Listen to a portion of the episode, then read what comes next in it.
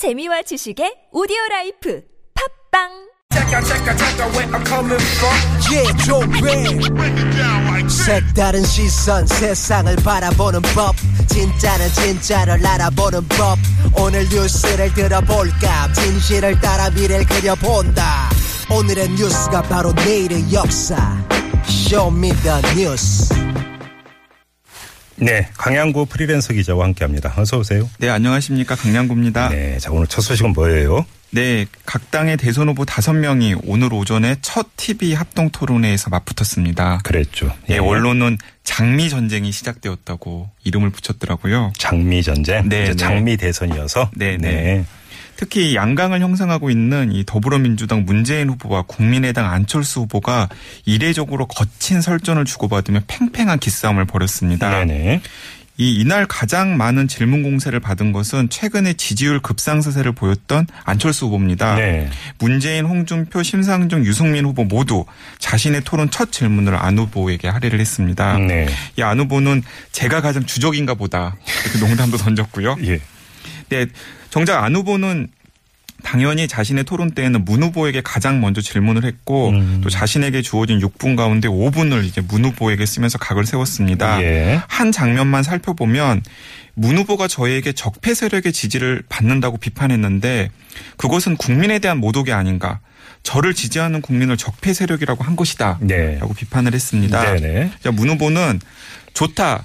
자유한국당 사람들과 극우 농객들의 지지는 짝사랑이라고 치자. 그런데 국민의당에서도 함께 할 수 있다고 하지 않았느냐고 응수하면서 네. 이둘 사이에 팽팽한 긴장감이 흘렀습니다. 네네. 이 이날 토론의 이 관전 포인트 중에 하나가 또 홍준표 후보였습니다. 네. 이 홍준표 후보는 나머지 네명의 후보와 이 거친 설전을 벌였 습니다. 음. 상대 후보에게 강력한 비판을 쏟아냈지만 또 반대로 상대로부터도 날카로운 반격을 받았는데요.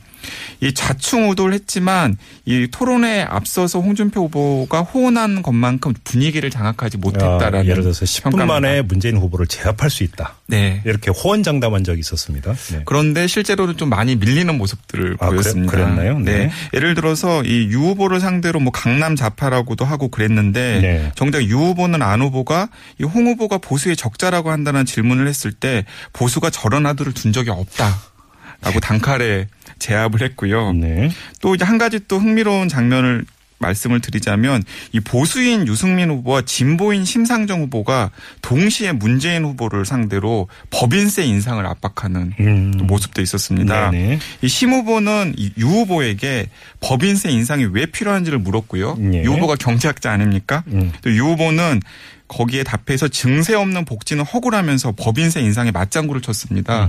그리고 두 후보는 동시에 문재인 후보에게 법인세 인상을 왜 공약으로 당당히 내세우지 않느냐고 음. 압박을 했습니다. 뭐 백문이 불여일견이라고 오늘 밤 10시에 이제 TV로 이제 나가는 거 아니겠습니까? 네, 그렇죠. 네, 많이 보시기 바랍니다. 그리고 여러분들의 소중한 한 표 행사의 기준을 잡으시기 바랍니다.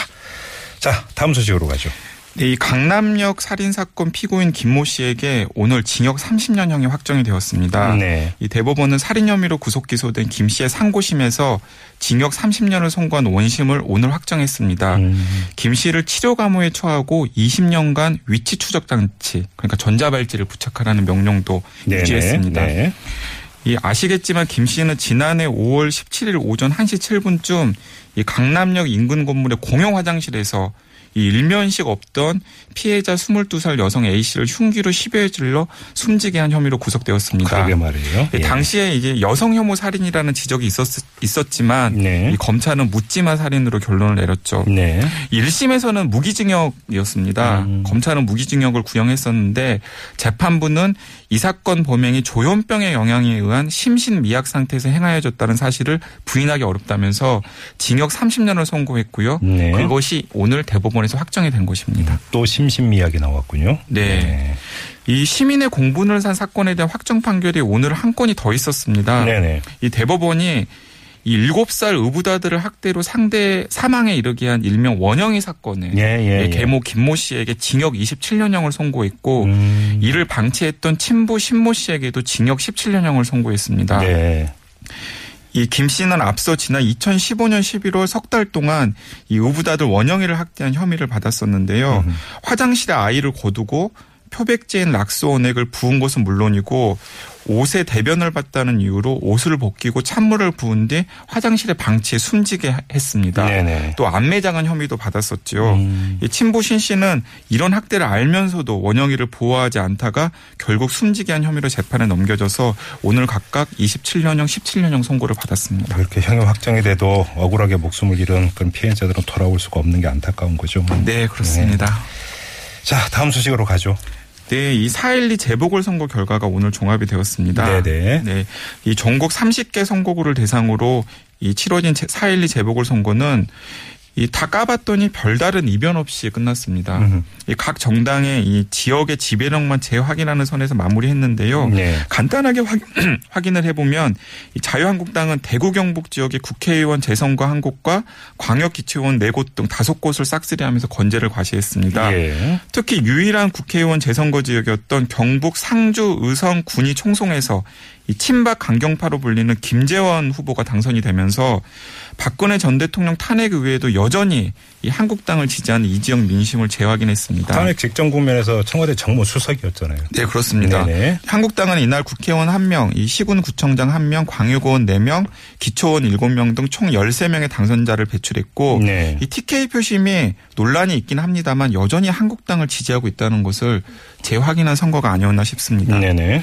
이 더불어민주당은 이 시군구청장 1명, 광역의원 1명, 기초의원 5명 등 총 7명을 당선시켰습니다. 네. 호남에서는 국민의당과의 경쟁에서 밀리는 모습을 보였지만 음. 부산 경남 지역에서 5명의 당선자를 배출하면서 확실히 이 지역에서는 약진하는 모습을 보이고 있습니다. 예. 이 국민의당은 호남 지역 5개 선거구 중에서 3곳을 승리하면서 이 호남 적자의 면모를 재확인했고요. 음. 네. 나머지는 민주당과 무소속이 한 석씩 가져갔습니다. 음. 이4.12 재보궐 선거 결과를 놓고 가장 좀 이렇게 비통해하는 정당은 바른 정당일 것 같습니다. 그러게요.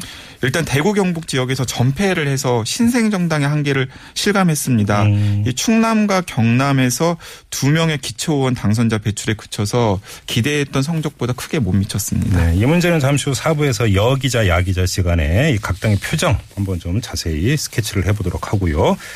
자, 이어가죠. 어떤 소식이 있습니까? 네. 스스로 깨면 병아리, 남이 깨면 후라이. 네. 재밌지 않, 재밌지 않습니까? 네. 남에게 의지하다 달걀 프라이가 되느니 스스로 노력해서 병아리가 되자는 익살스러운 문구인데요. 이게 그 그냥 웃자고 말씀을 드린 게 아니라 예. 서울의 이화여고 3학년 한 교실의 급훈이라고 합니다. 급훈. 네네. 예.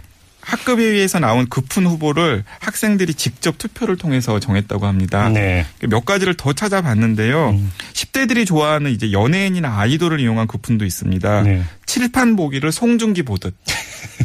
네, 그리고 아실지 모르겠는데 유명한 아이돌 그룹인데 트와이스 여자친구 뭐 아이돌 그룹이 있지 않습니까? 네네. 칠판은 트와이스고 교과서는 여자친구다. 예. 이게 다 실제로 있는 급훈을 지금 제가 말씀을 드리는 겁니다.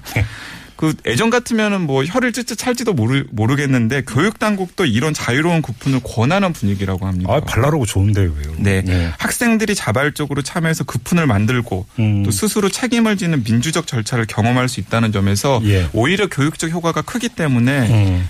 네, 권장을 하는 분위기라고 합니다. 네. 근데 이제 이런 구프는 주로 이제 학교 설립자 등이 수십 년 전에 제정한 교훈과는 굉장히 대조적이죠. 그렇죠. 네. 판에 박힌 단어들이 있죠. 네, 실제로 이 서울 시내 318개 고등학교 교훈에 쓰인 단어 가운데서 가장 자주 등장하는 단어가 뭔지를 조사를 해봤다고 합니다. 네. 그랬더니 그 1위부터 성실, 네. 창조, 발음, 배움, 협동, 근면 등이 이제 쭉 이제 나열이 되었습니다. 네. 다 좋은 말인데 음. 너무 추상적이고 네. 이 형식적인 경구가 학생들은 물론이고 교사들에게도 좀 공감을 형성하지 못한다는 반응입니다. 자, 짧게 한 소식만 더 전해 주시죠. 네. 이 우리나라 성인 100명 가운데 5명꼴로 이 지난 1년간 스마트폰 중독을 경험한 적이 있다는 조사 결과가 나왔습니다. 네. 이 보건복지부는 삼성 서울병원 연구팀을 통해서 이 전국 18세 이상 성인 5천여 명을 상대로 이 스마트폰 생활 습관을 스스로 점검하는 방식으로 음. 정신질환 실태를 조사했습니다. 네. 예, 그랬더니 100명 중 5명꼴이 스마트폰 중독을 경험했고 연령별로는 18살 18살에서 29살이 스마트폰 중독이 18.2%로 어, 가장 높았습니다. 그랬군요. 그런데 한 가지 흥미로운 것은 성별로는 여성이 남성보다 두 배 정도 스마트폰 중독을 겪은 것으로 나와, 나옵니다. 네. 그런데 여성은 연령이 점점 높아지며 중독 증상이 점차 감소합니다. 네네. 근데 이상하게 남성은 60대가 되면은 오히려 스마트폰 중독 현상이 더 높아지는 것으로 어, 그래요? 나타났습니다. 음, 네. 알겠습니다. 흥미로운 결과입니다. 그러게 좀 분석이 필요하네요. 네네. 쇼미더뉴스 오늘 여기까지 진행하죠. 수고하셨어요. 네, 감사합니다. 네, 강양구 기자였고요.